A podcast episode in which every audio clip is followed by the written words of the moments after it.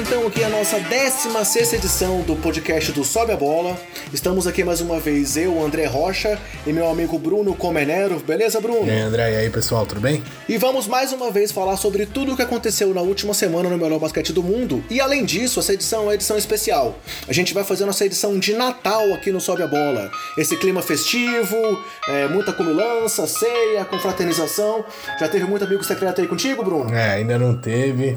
O pessoal tá meio devagar aqui na família. Beleza, então a gente tá aqui fazendo nossa preparação pra ceia, pra bagunça. Então a gente vai falar sobre a rodada de Natal da N B A no nosso bolão.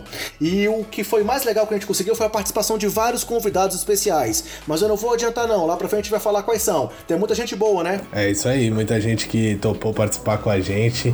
O pessoal pode ficar, pode ficar apreensivo aí, porque é só fera. Legal. E aí então, antes de começar com o assunto propriamente dito, vamos mais uma vez lembrar todo mundo onde encontrar o conteúdo produzido por nós aqui no Sobe a Bola.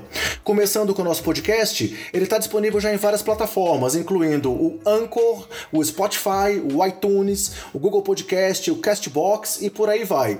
E caso você queira ouvir o nosso podcast em algum agregador que não seja um desses, também é possível entrar lá no Anchor e pegar o R S S para poder é, lan- é, lançá-lo no seu, no seu agregador preferido. Então, o endereço base do nosso podcast fica no Anchor, que é A N C H O R, no endereço anchor ponto f m barra sobre a bola.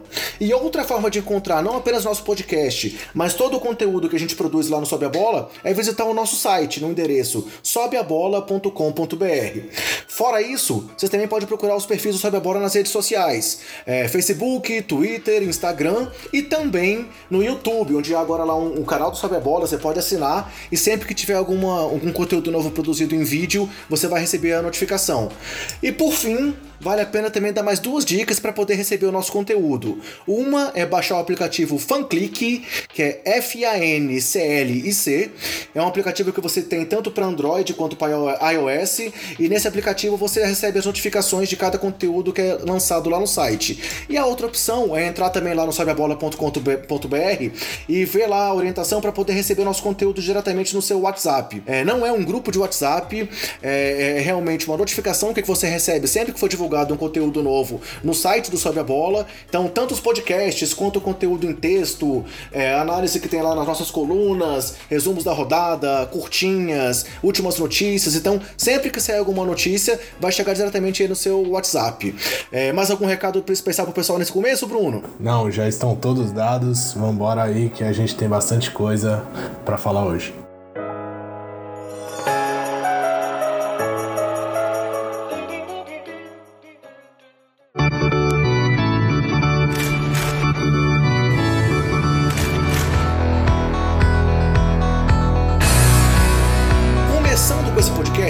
Não sair um pouco da, da, da, dos principais assuntos da semana, a gente vai fazer aqui uma, um giro bastante rápido, é, não vamos nos estender muito para poder focar bastante lá na rodada de Natal. Mas houveram alguns assuntos importantes na N B A nessa semana, então vale a pena a gente comentá-los por aqui. O primeiro deles a gente comentou no, um, um, rapidamente no podcast passado, lá no nosso podcast quinze, que era o dia que estava acontecendo aquele último jogo entre LeBron James e Dwyane Wade. É, o último duelo entre os dois, o jogo entre Miami e Lakers, e eu só queria comentar rapidamente rapidamente aquela jogada final da partida. É, o jogo estava ali bastante equilibrado, o Lakers teve a bola, é, a, a, a bola que botou o time na frente do placar, e o último lance ficou na mão do Heat. E a bola ficou na mão do Dwyane Wade, é, marcado pelo LeBron, é, a bola não caiu, e os dois acabaram se abraçando no final do jogo, comemorando bastante, assim, comemorando entre aspas, né? Mas assim, se confraternizando bastante, e depois disso o Wade comentou que o LeBron sabia que jogada que ele ia fazer. O que, que você achou desse final de jogo, Bruno? Ah, foi legal ver os dois ali se abraçando, não tão legal pro Wade, né, que acabou errando a bola, mas ele foi muito bem marcado pelo LeBron, e o que ele falou é verdade, o LeBron passou muito tempo jogando ao lado dele, são muito amigos, é, fazem treinos juntos, tiveram quatro temporadas aí lado a lado, e então o LeBron, além dele estar mais preparado que o Wade hoje, porque o Wade já está em final de carreira mesmo, é, tá, tá em declínio nas últimas duas, três temporadas, e o LeBron marcou ele muito bem. estava mais preparado para a jogada, foi, foi inteiro ali, o Wade não conseguiu matar a bola. Depois foi legal, se abraçaram, é, trocaram camisetas, o que não é uma coisa comum na N B A, os dois autografaram a camisa um do outro, tiraram foto, pousaram pra galera. Acho legal, é triste pro Heat, porque é um time que ainda podia... pode, na verdade, brigar pro playoff, e era um jogo apertado, onde eles tiveram a bola do jogo, no seu principal jogador, o maior jogador da história da franquia, mas, mas é, o carinho é, que um tem pelo outro é bem legal de ver. O segundo assunto, então, que a gente vai comentar rapidamente aqui, antes de ir para nossa rodada de Natal, foi o segundo confronto entre Toronto Raptors e Golden State Warriors, né? É, foi a segunda vez que os times se enfrentaram. Na primeira vez, o time de Golden State estava desfalcado, né? Foi aquele jogo em que foi pra prorrogação, a gente comentou muito sobre ele aqui, aqui no podcast, o Kevin Durant jogou pra caramba, e mesmo assim os, o time dos Raptors acabou vencendo, e dessa vez foi ao contrário, o jogo foi na Califórnia, e o Toronto que estava sem Kawhi Leonard, né? E aí, Bruno, assim, sem muita, muita é, delonga, sem, sem você precisar entrar muito nos detalhes, pra você não, não se sentir um pouco ofendido, qual foi o resultado desse jogo? O resultado foi um massacre do Toronto pra cima dos Warriors. É, eu confesso que tava passando um jogo antes é, na, na televisão, na E S P N, se eu não me engano era Thunder e Pelicans. Eu tava assistindo esse jogo, apreensivo pra ver o jogo dos Warriors, mas eu tava muito, muito cansado, foi numa quarta-feira isso à noite. Então no finalzinho do jogo dos Pelicans é, com o Thunder eu acabei dormindo, mesmo sentado com a T V, com a luz ligada, eu dormi.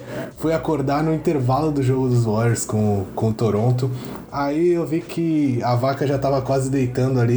Mesmo assim, eu, eu fui firme e forte e falei, vou assistir esse terceiro quarto aí, que pode ser aquele terceiro quarto mágico. Mas não, foi horroroso. É, só o Kevin Durant tava jogando, o resto do time muito mal. O Klay Thompson mal, zero de cinco nas bolas de três. O Curry horroroso, três de doze no, nos arremessos de quadra. Realmente só o Durant tava jogando bem. E do outro lado... parecia que toda a bola caía, cara. O Kyle Lowry, acho que ele ouviu as nossas críticas no podcast passado. O cara tava matando todas as bolas. Ele não foi muito bem no perímetro, foram dois de sete, mas ele teve nove de dezoito, fez vinte e três pontos, deu doze assistências. Ainda tinha o Serge Ibaka, que tava imarcável. O Danny Green e o Pascal Siakam também é, matando muita bola. É, foi, foi um, um vareio. Os Warriors até ameaçavam uma corridinha ali de sete a zero no terceiro quarto. Depois o Toronto ia lá, matava duas bolas e o jogo já parecia acabar de novo. É, pra você ter uma ideia, eu fui dormir antes do final, assim, no meio do quarto período eu já, eu já tinha desistido de vez do jogo. Paguei a T V e fui dormir. Foi um sacode, viu? E sem o Kawhi Leonard. É, e... depois do jogo, né, o Curry tentou ainda meio que se defender, né, dizendo que apesar das duas derrotas, é, numa série de playoffs tudo começaria do zero e tal, e claro, a gente sabe que o que ele tá falando é verdade, mas, é, ele tá certo. Mas do outro lado, não dá pra negar que dá uma moral pro time dos Raptors, né, que é um time que todo mundo acha que, que assim, muita gente duvidava no começo, eles estão ali abrindo uma certa distância na ponta do leste, e dá moral vencer duas vezes o Golden State, né, mesmo agora pegando o time completo, dá mais moral ainda. É, com certeza dá bastante moral, mas a gente sabe como é o perfil dos dois times no, nos playoffs, visto pelo, pelas últimas temporadas. É lógico que o time não é totalmente diferente, os dois times são bem parecidos, na minha visão. Você tem um dos melhores jogadores do mundo agora do lado, do lado de Toronto, que é o Kawhi Leonard, mas a gente não pode esquecer que o resto do time é praticamente o mesmo da temporada passada, que foi varrido por um LeBron James sozinho. E na temporada retrasada aconteceu a mesma coisa, então é complicado. Nos playoffs a gente sabe que as coisas mudam, os Warriors jogam diferente. Eu acho que isso dá muita moral, prova pra eles que eles podem vencer sim, mas uma série de sete jogos, é, as coisas são, são bem complicadas, então eu concordo um pouco com o Curry. Acho que é moral para um lado e, e do outro lado os Warriors, acho que eles não precisam ficar super preocupados assim, tem muita coisa para acontecer ainda, o time ainda tá voltando a jogar com, com a sua lineup titular, então acho que é, tem que se ponderar mesmo. Outro feito que tem que ser comentado essa semana foi o que aconteceu no jogo dos Lakers e Hornets, né? Onde houveram dois jogadores dos Lakers que conseguiram um triplo-duplo na mesma partida. Quem foram esses jogadores, Bruno? Foi o Lonzo Airball, brincadeira. Foi o Lonzo Ball, grande Lonzo Ball. E o LeBron, né? Papai LeBron, lógico, matando mais um triplo-duplo aí na carreira dele. É, foi um passeio, né? O jogo, se eu não me engano, acabou cento e vinte e oito a cem, quase trinta pontos de vantagem no placar final. Mas é interessante citar destaque foi apenas a nona vez que a N B A viu dois jogadores do mesmo time conseguirem um triplo-duplo na mesma partida, né? Foi a primeira vez desde dois mil e sete, quando Vince Carter e Jason Kidd conseguiram isso lá com a camisa do New Jersey Nets, e nos Lakers a primeira vez desde mil novecentos e oitenta e dois, quando Magic Johnson e Karim Abdul-Jabbar conseguiram esse feito lá pelo time angelino. É, não dá pra dizer que é um feito é, é marcante, né? Por mais que talvez não seja algo relevante em termos de título ou algo assim, não dá pra desconsiderar essa, o que aconteceu nesse jogo, né, Bruno? É, a gente sabe como um triplo-duplo é difícil de acontecer, e dois numa mesma partida com é, jogadores do mesmo time ainda torna isso mais difícil, a não ser que você tenha o Westbrook no seu time. É, mas eu não sei, eu, não, eu posso estar falando besteira, mas eu acho que numa, na temporada passada ou retrasada aconteceu também, André. Eu não vou. Quase aconteceu, quase aconteceu com o Chicago. Teve com, um jogo é, que, em, que, que em que Wade e Butler poderiam ter, mas o Felício roubou o rebote do Dwyane Wade, lembra disso? O último eu, lance, sim, sim. O Dwyane Wade faltava, estava um rebote de conseguir um triplo-duplo, o Jimmy Butler já tinha um triplo-duplo, e aí o Felício tirou a bola do Wade que daria o triplo-duplo pro cara. E tava na mão dele, ele tava inteiro na bola, o jogo já tinha acabado, não tinha porquê, o Wade ficou indignado, mas eu achei que esse caso tinha sido ao contrário, eu achei que esse caso ia ser a primeira vez que aconteceu com três jogadores, eu tava pensando alguma coisa nesse não, sentido, não. mas... Eu... É, eram dois jogadores mesmo, então realmente... Que desde bom que dois mil... foi com o seu Chicago, que você já sabia. Exato, então não dá pra esquecer esse feito do Cristiano Felício. Melhor jogada dele, carreira high aí na N B A dele. Meu Deus. Highlight, quer dizer, né? Carreira dele. Legal. É... E aí, assim, outro assunto interessante que eu acho que a gente tem que passar por ele, por mais que a gente não, não quisesse se estender nessa parte do giro, é, não dá pra gente não comentar, foi essa troca entre o Phoenix Suns e o Washington Wizards, que acabou levando o Trevor Ariza pro time dos Wizards, né? Mas menos pela troca em si, mas pelo que acabou acontecendo no meio dessa negociação. Eu não sei se você acompanhou os detalhes, mas eu lembro que eu tava, eu tava é, fazendo outra coisa, quando eu peguei o celular, tava sendo muito comentado a confusão que aconteceu. Porque a troca inicialmente ia envolver também o time do Memphis Grizzlies. Ia ser uma troca tripla, porque já fazia tempo que dizia-se que é, a troca do, do Ariza precisava de mais um, um time envolvido. Mesmo quando se falava que ele poderia ir para os Lakers, precisava de um terceiro time para poder ter a questão de ajuste de contrato. E aí a troca seria, é, envolveria o Memphis, só que aconteceu uma confusão genera- generalizada. E aí o, o Woj deu a troca como certa, mas por uma questão de falta de comunicação, por incrível que pareça, na N B A nos dias atuais houve um problema de falta de comunicação, e enquanto o Phoenix Suns achava que eles iam receber o Dillon Brooks do time dos Grizzlies, o Memphis achou que eles iam mandar o Marshawn Brooks. Então assim, por azar eles têm dois jogadores com o mesmo sobrenome, e aí como um time queria o jogador A e o outro time queria fornecer o jogador B, a troca acabou melando. E aí mesmo depois dessa confusão toda, a troca ficou sendo uma troca simples, é, onde o Ariza foi para Washington e o Kelly Oubre Júnior e o Austin Rivers foram pro, pro Phoenix. E aí, eu vou até antecipar aqui uma coisa que a gente tem, uma pergunta que a gente recebeu do, do seu grande amigo, do nosso é, ouvinte William. Ele fez uma pergunta sobre essa troca, vou fazer ela pra você aqui agora, tá? Ele perguntou: gostaria de saber se a troca realizada entre Suns e Wizards dará a alavancada necessária para o Washington chegar aos playoffs, e se o Oubre Júnior pode acrescentar algum valor ao jovem fi- time do Suns. O que, é que você acha, Bruno? Primeiro eu quero comentar que não pode acontecer uma lambança dessa. No podcast passado eu falei que todos os times faziam muita cagada, por incrível que pareça. Tá aí mais uma. Como é que os caras é, deixam acontecer um negócio desse? É lógico, tudo bem, tem dois sobrenomes, mas são dois nomes diferentes. É, deveriam ser, ser mais atentos, né, em relação a isso. O Memphis acabou caindo fora, não ia mudar muita coisa. O Dillon Brooks é um, um ótimo jogador, eu gosto bastante dele. Eu acho que o Memphis também, pelo visto, por isso que na hora que, que viu que era ele que eles queriam, ele, ele recuou. Mas é, respondendo um pouco a pergunta, o Kelly Oubre Júnior é um bom jogador. Eu gosto bastante dele também, achei um cara super atlético, ele salta muito alto, ele tem aquelas, aquelas cravadas dele é, com muita explosão. Ele tem bola de três também. Não é a especialidade dele, mas é um jogador que, que se ficar sozinho ali, ele vai matar umas bolas, então tem que se atentar, jogador jovem, é bom para Phoenix, mas se ele fizesse alguma diferença que fosse mudar a Phoenix de patamar, ele estaria em Washington e o Washington estaria bem. Então ele era um reserva, um bom reserva lá, lá em, em Washington. Acho que em Phoenix ele vai, pode ser que tenha mais espaço até para mostrar é, mais basquete e, e acabe evoluindo, mas eu, eu não vejo isso, isso é, mudar muita coisa. Agora, a aquisição do Austin Rivers, apesar dele ser muito criticado, muita gente fala que, que ele só tá na N B A por causa do pai dele e tal, é, ele é um jogador interessante até pra rotação, mas, cara, o Phoenix reclamava muito de ter o Isaiah Cannon na armação, aí pega o Austin Rivers pra, pra ser um armador.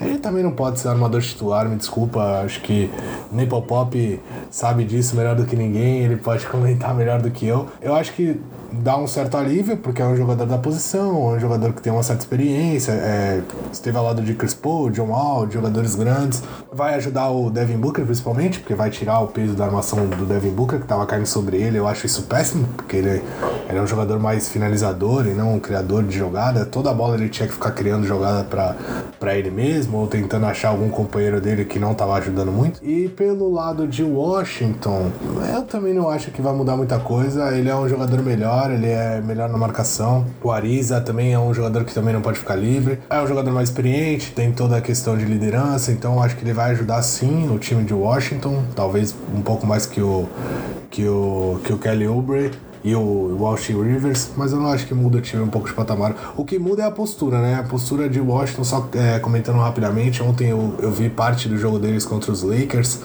é, isso eu tô falando numa, na segunda-feira à noite, o jogo aconteceu no domingo, e o time tava com uma outra postura realmente, o time mais agressivo, o John Wall jogando muito bem, o Bradley Beal jogando bem. Eu senti o time, eu, eu, eu vi, se eu não me engano, dois jogos seguidos que eles venceram, eu posso olhar isso aqui rapidinho, só pra ter certeza. Não, não, eles venceram um jogo, mas é, durante essa semana passada aí eles venceram mais um jogo. Acho que, eu achei que o time mais com mais vontade. Espero que isso não seja só porque tava enfrentando o LeBron James e todo aquele hype da, de, que, que ele traz lá em Los Angeles, e isso seja mais constante, principalmente em relação ao John Wall. É, um comentário rápido, assim, só pra poder complementar tudo que você disse aí brilhantemente, é que eu acho que realmente, assim, pro, pro Washington, a grande questão vai ser o que o, o Ariza traz nessa questão de liderança, realmente. Ele é um cara que é um cara agregador, é um cara que, por isso que ele tinha ido pra Phoenix, e talvez seja o que o time do Washington precisa, né? Naquela bagunça que acontece lá nos vestiários, talvez a presença de um cara como o Ariza pode ser importante. É mais até do que a defesa, do que as bolas de três, eu acho que a, a movimentação deve ser, ter tido esse fundamento. Já do lado do Phoenix, eu também penso que o Ariza foi o ponto principal. Eu acho que eles quiseram meio que liberar o Ariza desse peso que ele tava tendo lá. Eles realmente vão apostar na molecada, estão aí brigando pra ter a pior campanha, devem realmente brigar lá pela primeira posição do draft. Então, assim, talvez tenha sido mais por liberar o Ariza do que porque eles trouxeram em troca. Então, é, eu levaria mais pra esse lado de que o, o Phoenix, na verdade, deu essa chance do Ariza jogar em outro lugar do que tentou alguma coisa a mais com o Oubre ou com o Austin Rivers. Pra fechar o giro, Bruno, eu vou trazer mais uma coisa aqui que eu não tinha combinado contigo, hein? É, e é, é mais uma provocação que eu vou te fazer. Você viu o lance envolvendo o seu queridinho lá do draft passado? passado, Malik Monk, essa semana? Você sabe do que, é que eu tô falando, não? Não. Você viu que ele levou um pedala do Michael Jordan no final de uma partida? Não, não vi, não. Deixa eu contar o que aconteceu, então. Era um jogo entre os Hornets e o Detroit Pistons, é, disputado ali até o último lance, e aí teve uma jogada, salvo engano, foi o Kemba Walker, agora eu não lembro quem foi. Ah, não, desculpa, foi o, o camisa três dos, dos Hornets, Jeremy Lamb. Jeremy Lamb. Ah, Jeremy, Jeremy Lamb matou a bola decisiva, não? Exatamente, ele meteu uma bola importantíssima, só que o Malik Monk invadiu a quadra para comemorar com o jogo ainda em andamento. E aí, com isso, os juízes pararam o jogo, deram uma falta técnica no cara, e aí, na hora que tava tendo essa, essa revisão do lance pelos árbitros, ele foi andando pro banco e o Michael Jordan deu um pedala nele, cara. Procura esse lance na internet, que foi um dos lances hilários dessa semana. Que malança, cara. Malik Monk é um jogador que eu gosto bastante mesmo, mas, meu Deus, não pode dar uma dessa, né? Ainda mais um jogo apertado. Jeremy Lamb matando a última bola, não, você não pode a, fazer a, isso. A vitória ficou com o time de Charlotte ainda, foi cento e oito a cento e sete, apesar disso, mas, cara, depois dá uma olhada aí na internet e, e, eu indico pra galera procurar também, mas foi muito engraçado. Assim, foi, o Jordan meio que brincou com ele, não foi uma coisa também, assim, de, de tipo, uma porrada, mas foi muito Por engraçado. Porque o time ganhou depois, né? Senão... É, foi um legítimo pedala.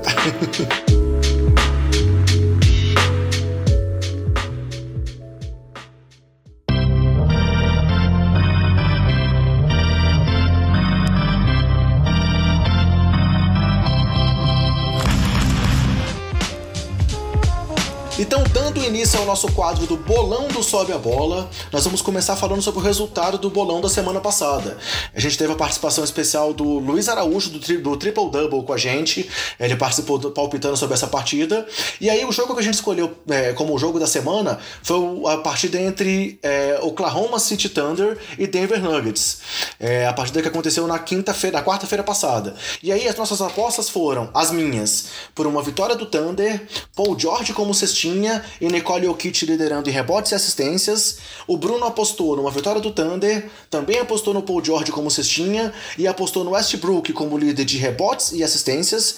E o Luiz apostou numa vitória dos Nuggets, com o Westbrook liderando em pontos e rebotes e Jokić liderando em assistências. E aí o resultado final da partida aconteceu realmente uma vitória dos Nuggets em casa. Os Nuggets aí estão mostrando que mesmo desfalcados, eles são uma equipe muito forte, é, seguem aí brilhando, brigando pela ponta do Oeste, mesmo com vários jogadores jogadores machucados, então eles venceram o Thunder nessa partida, e além disso, eles, eles tiveram realmente o Paul George como cestinha do jogo, enquanto Nikola Jokić liderou a partida em rebotes e em assistências.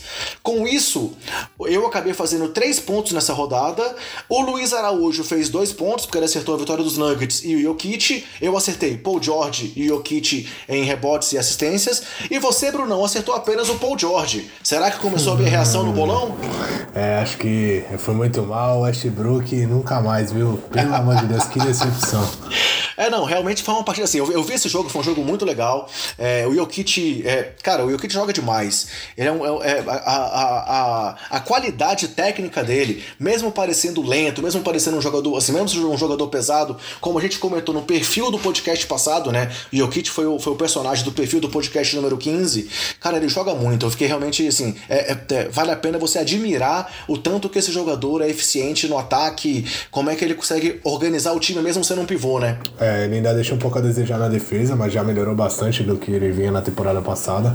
Mas é o que você falou, ele é um cara falso lento. Na verdade, não falso lento, porque ele é realmente lento, mas parece que isso não atrapalha ele durante o jogo. Ele tem uma visão de quadra totalmente diferenciada, muito diferente dos demais. E, e ele organiza mesmo o time, o time é, faz as jogadas todas em volta, em volta dele, mesmo sem, sem um monte de jogador aí, um monte de jogador importante, pelo menos três titulares. É, o time do Denver, é, liderados pelo Jokić, conseguiram sair com a vitória nessa partida. Isso. Então, é, atualizando a pontuação, você segue aí na ponta com onze pontos ao lado dos nossos convidados, mas eu já cheguei ali, eu tô com dez pontos até agora e vamos ver se a rodada de Natal me ajuda a passar você, hein? Cara, eu, eu tô na ponta, você tem certeza que você calculou isso direito? Sim, você tava com dois pontos de frente, você fez mais um ponto e eu, eu fiz três pontos. Ah não, a gente empatou, então é isso? É, eu acho, eu não sei não, eu tô achando que tá fazendo a conta errada aí, eu já tava contando com a minha decadência aí, assumindo a lanterna isolada, não sei, eu sei que, sei que tá com as contas aí. Não, é, opa, peraí, v- vamos ter que atualizar essa pontuação aqui, cara.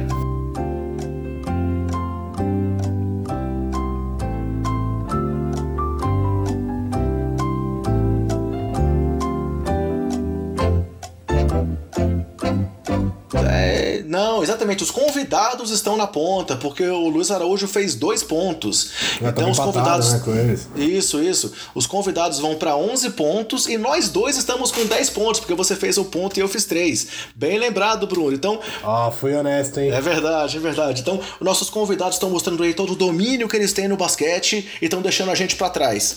É, normal, era de se esperar já. Passando então agora para o nosso bolão dessa semana, é, como eu falei lá na, na abertura do podcast, É, foi muito legal, a gente, a gente fez contato com várias pessoas aí do mundo do basquete e conseguimos trazer cinco convidados especiais para cada um palpitar sobre um dos jogos da rodada de Natal. Já quero agradecer a todos antecipadamente, e aí a cada jogo eu vou, vou comentando é, é, quem foi o convidado e vocês vão ouvir a opinião deles sobre o vencedor da partida, sobre é, como é o nosso padrão do bolão, quem vai ser o cestinha, o líder em rebotes e o líder de assistências. Então vamos começar com o primeiro jogo da rodada de Natal, que é o jogo entre Milwaukee Bucks e New York Knicks. Knicks no Madison Square Garden. E aí o convidado que topou participar com a gente nesse, nesse jogo, no, no, no bolão, foi o Pedro Rodrigues do Bala na Sexta. Vamos ouvir a opinião do Pedro, então, sobre esse grande duelo aí de Milwaukee e New York. Olá, ouvintes do Sobe a Bola. Quem fala aqui é Pedro Rodrigues, desejando a todos Feliz Natal e agradecendo muito pelo convite para palpitar nesse, no, no primeiro jogo da, dos jogos de Natal da N B A. Vou falar um pouquinho sobre Knicks e Bucks. É o jogo que promete bastante, já que é, é o jogo tradicional do Garden, é uma, já é uma tradição em Nova York. Você tem um jogo no, no Natal. E podemos ver uma das forças da Conferência Leste, que é o Milwaukee Bucks atualmente. O Bucks hoje tem é, algumas questões que não estavam bem respondidas no passado, como na armação. Agora você tem o Eric Bledsoe muito bem na temporada, você tem o Malcolm Brogdon saindo do banco muito bem. E você tem é, outras armas, né? Uh, sendo que a arma mais recente são os arremessos de três consistentes agora do Brook Lopez. Mas não tem jeito de falar de Milwaukee. A grande estrela do Milwaukee, possivelmente uma das maiores estrelas da, da liga, é o, o ala Giannis Antetokounmpo, o grego, que só falta fazer chover na, nas quadras, né? Com, com, ele é um dínamo no ataque e na defesa. Nessa temporada, o, o técnico Mike Budenholzer não fez como o Jason Kidd e não... O, o grego realmente não tem tanta obrigação de carregar o ataque, o que é bom para ele. O Bledsoe também fica feliz.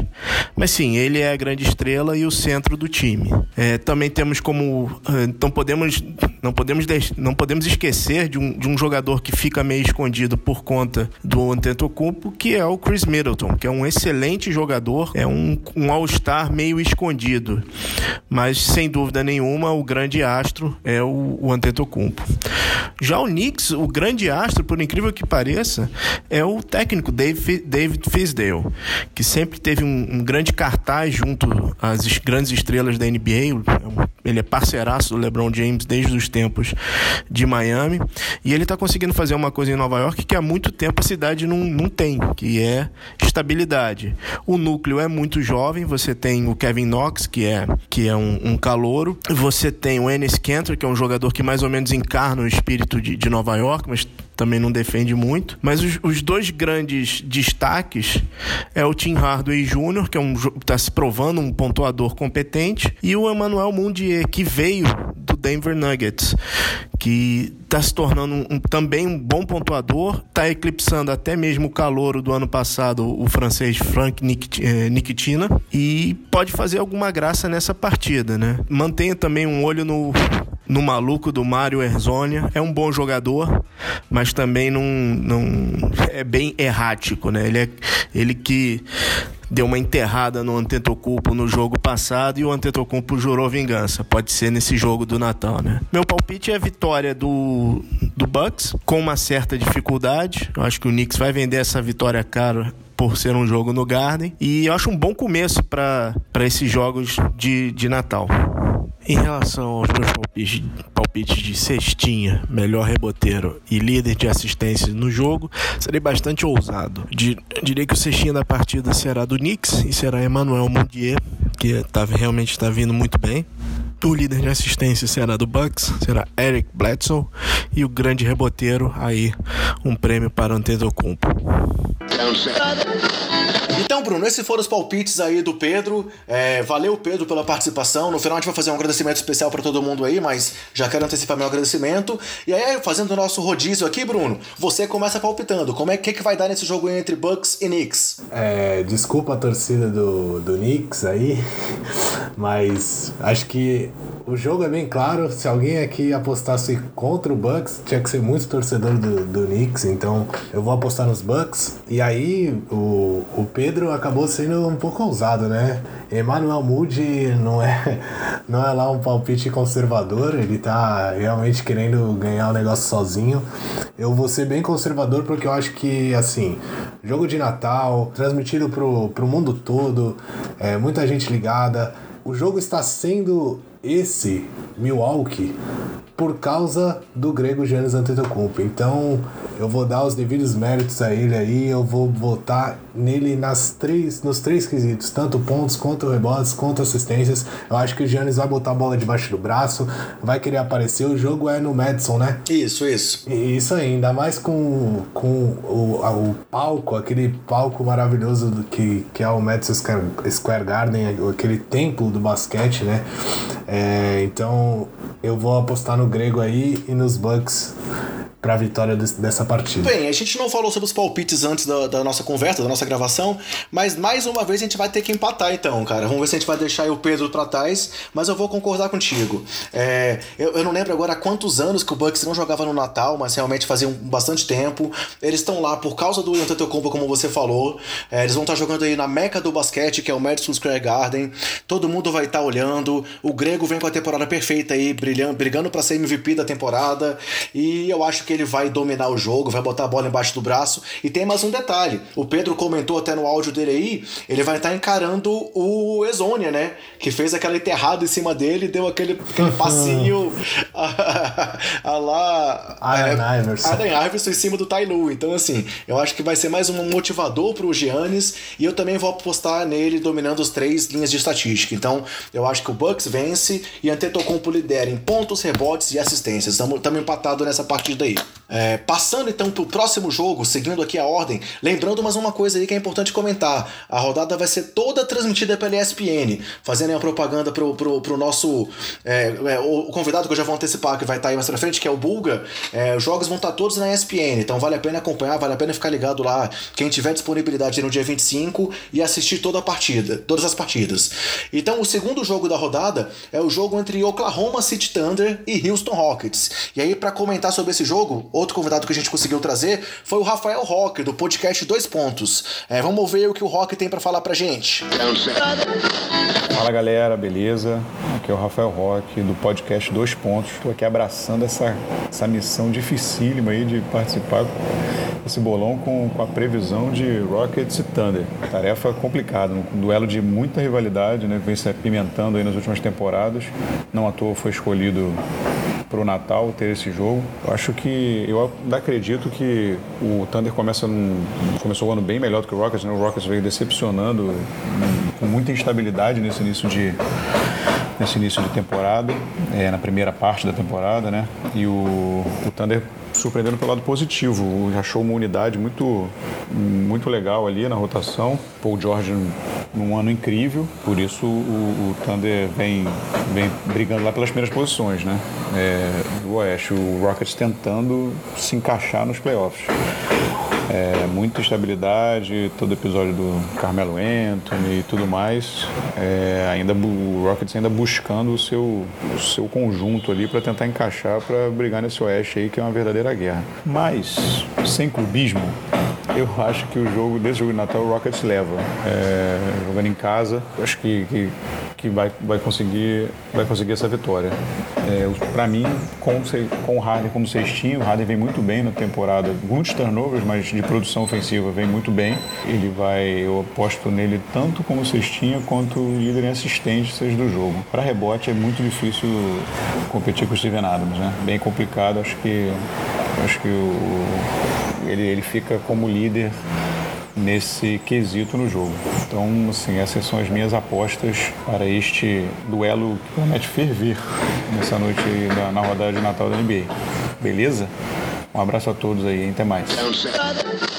Bem, dessa vez então, quem entra agora palpitando primeiro sou eu, pra gente manter o nosso rodízio. É, cara, é um jogo que deve ser bastante disputado, é uma rivalidade recente aí na N B A. É, Houston e Oklahoma tem se batido aí é, em playoffs, estão brigando por posições ali no leste, no oeste, desculpa. E apesar do momento aí é, é, inconstante do Houston, e aí, apesar da, do Oklahoma estar tá brigando lá na ponta, é um jogo onde tudo pode acontecer.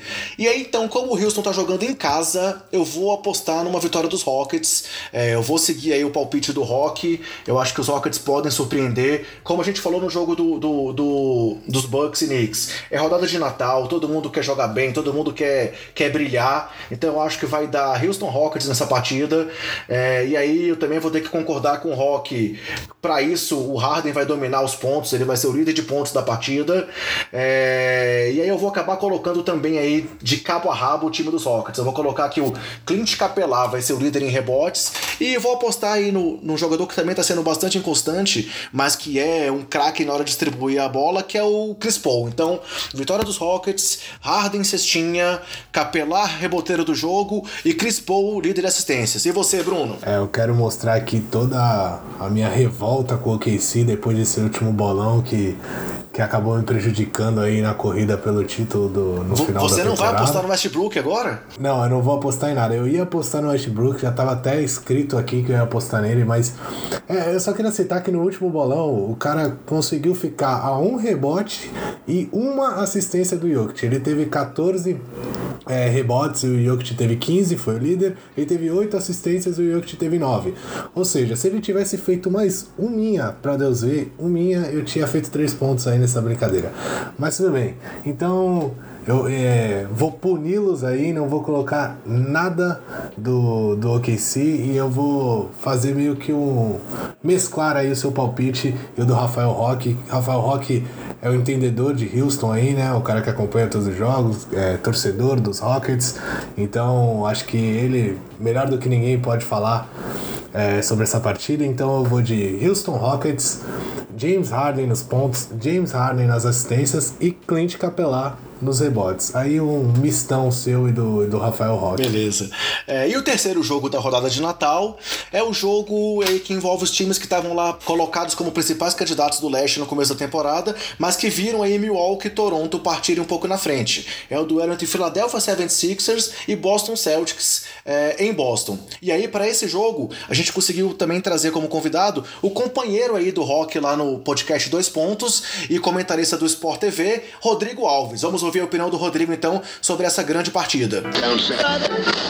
Salve, salve, amigos. Eu sou o Rodrigo Alves, sou comentarista de basquete do Sport T V e faço o podcast Dois Pontos com o Rafael Roque. A gente tem episódio novo toda quinta e todo sábado. Eu acho que esse Boston e Filadélfia na rodada de Natal é um jogo emblemático para os dois times. Eram os dois favoritos do Leste antes da temporada começar, mas aí Toronto e Milwaukee começaram voando, então o negócio ficou meio embolado. Eu acho que é um jogo de afirmação para os dois Dois times, o Philadelphia ainda se ajustando com a chegada do Jimmy Butler e o Boston se recuperando de um início muito ruim, né? Mas acho que a tendência é que as coisas se ajeitem na mão do Brad Stevens, então por isso o meu palpite pro jogo é Boston jogando em casa com o Kyrie Irving de cestinha. E apesar do Kyrie ter subido a média de assistências dele nessa temporada, eu vou apostar no Ben Simmons como líder de assistências para essa partida, e o maior reboteiro aí não tem jeito, né? Vai ser o Joel Embiid, ele é disparado o melhor reboteiro desses dois elencos. Beleza? Será que eu acerto? Vamos ver, né? Valeu!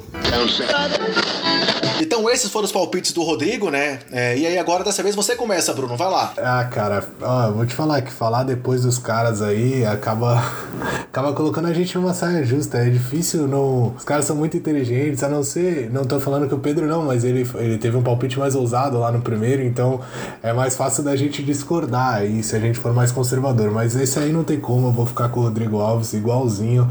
Eu acho que Boston vai vencer o Philadelphia, acho que o Kyrie Irving vai ter uma grande partida. Eu pensei muito em colocar o Kyrie também nas assistências, mas ele é um cara mais fominha, e o Ben Simmons, pelo contrário, já é um cara que é mais de distribuir a bola, tem o jogo, tem isso muito forte no jogo dele. Então eu também vou de Kyrie Irving nos pontos, Ben Simmons nas assistências e o Joel Embiid nos rebotes. Eu acho que o Embiid vai fazer um grande jogo, eu fiquei em dúvida entre colocar ele ou o Kyrie, mas como eu, tá, eu tô apostando que Boston vem para uma vitória, partida em casa, o jogo que muita gente quer ver, acho que talvez é, ao lado do jogo dos Lakers e Warriors seja o jogo mais esperado da noite. É, são as duas partidas que, que acho que o pessoal mais vai, que mais vai ter audiência do, do público em geral. Então eu acho que o Kyrie vai, vai querer dar aquele show particular dele. A gente sabe como ele gosta de rodada de Natal. Umas temporadas atrás aí, meteu bola na cara do Klay Thompson é, no, no último instante do jogo, ganhou o jogo lá pra Cleveland é, em cima dos Warriors. Então eu vou apostar no Kyrie, Ben Simmons, Embiid e Boston Celtics. Dessa vez então a ousadia vai estar do meu lado. É, claro, assim, tudo que vocês falaram faz todo sentido. É, o Rodrigo é um cara que, pô, eu acompanho o trabalho do Rodrigo desde os tempos de rebote, sempre gostei do que ele, do que ele falou, admiro demais o que, o que, ele, do que ele faz, é, acompanho Dois Pontos, acompanho os jogos do Sport T V e também, pô, sei que você saca pra caramba, a gente, a gente conhece aí seu trabalho já aqui dentro do pod, mas, cara, eu vou, eu vou agora ser o ousado. É, apesar do Boston estar numa fase muito boa, apesar deles terem conseguido aí uma sequência de, de sete vitórias consecutivas, é, estarem em ascensão lá na, na Conferência Leste, mostrando que eles realmente podem chegar, é, brigar lá, lá no topo, eu acho que o time de Filadélfia vai vir mordido. A gente sabe que eles tiveram muita dificuldade nos duelos contra o Boston aí nos playoffs passados, é, na abertura da temporada quando eles se enfrentaram também, é, teve até aquele comentário lá do Embiid de que eles chutaram o traseiro do time de Filadélfia. Então eu acho que o Filadélfia vai estar mordido, e aí eu acho que tem um cara em Filadélfia que pode fazer diferença nesse jogo, e se chama Jimmy Butler.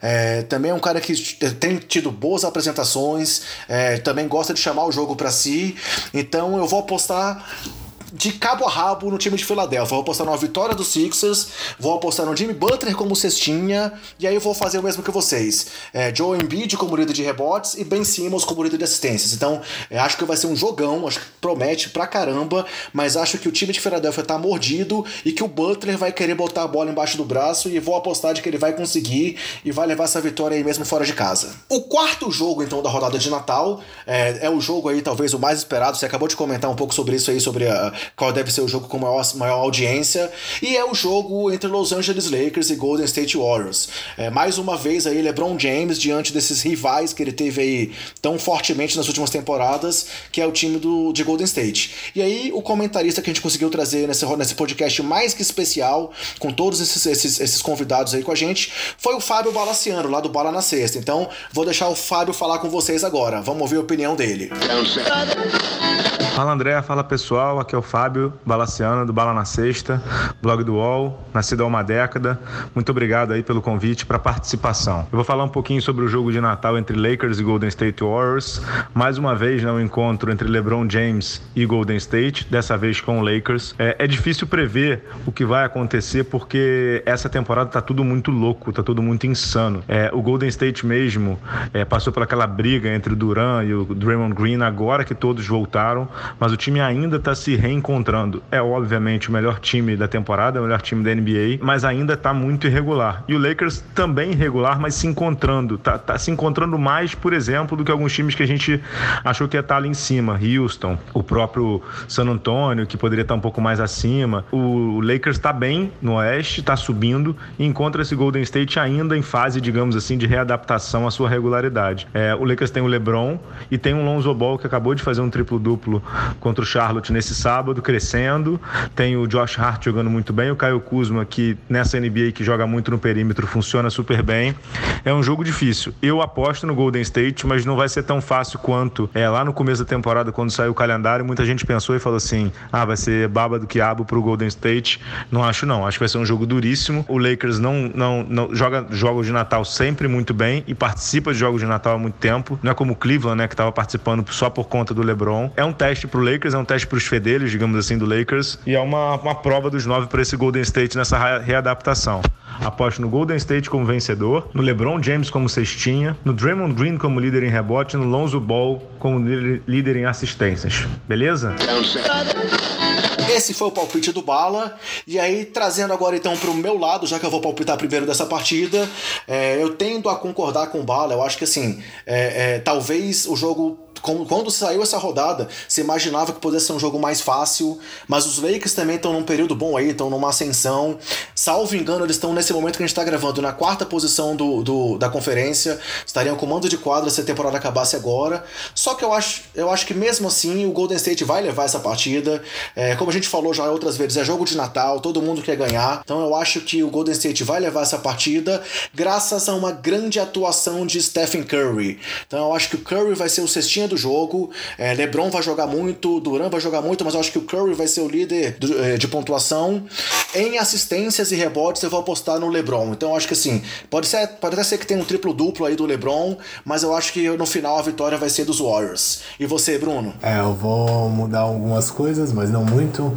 Eu acho que os Warriors vencem. Eu tava é, tentado a apostar no Curry como principal cestinha, mas eu vou mudar um pouco. Eu vou de Kevin Durant como principal cestinha. É, o principal assistente eu vou concordar com você, eu acho que vai ser o LeBron James. E o de rebotes eu vou de Draymond Green. Eu acho que o Draymond Green vai estar com muito... Ele sempre tá com muita vontade, acho que ele vai estar com mais vontade ainda. Jogo de Natal, toda aquela questão, enfrentando o LeBron. E acho que isso vai ser um gás a mais também pro, pro próprio Kevin Durant. Pegando os Lakers em alta, pegando os Warriors um pouco questionado, perdendo alguns jogos, jogando mal contra o Nets, por exemplo. Nets não, desculpa, contra o Sacramento, é, algumas rodadas atrás, jogando mal contra o Toronto, algumas rodadas, algumas rodadas atrás. É, então, acho que os dois times vão, vão entrar com muita, muita vontade, mas aí eu acho que vai prevalecer um pouco os Warriors terem, terem mais talento, hoje pelo menos, terem mais talento que os Lakers.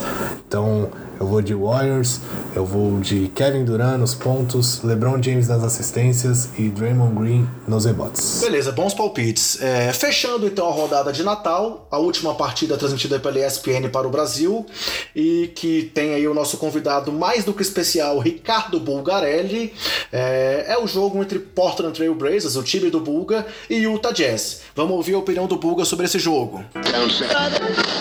Fala galera do Sobe a Bola, aqui é Ricardo Bulgarelli dos canais E S P N, estou aqui participando novamente do palpitão de vocês. É uma rodada especial, né? Rodada de Natal, uma rodada quíntupla com cobertura completa dos canais E S P N. E eu vou trabalhar, obviamente, com o jogo do meu time, Portland Trail Blazers, que desde dois mil e dez não joga no Natal, desde aquela derrota pro Golden State Warriors, mas é um time que vem muito forte sempre nas noites de Natal, catorze vitórias e três derrotas apenas. Vai encarar o Utah Jazz fora de casa em Salt Lake City. Vou falar um pouquinho desse jogo então. O Utah Jazz, que mais de duas décadas não joga no Natal, tá precisando vencer, né?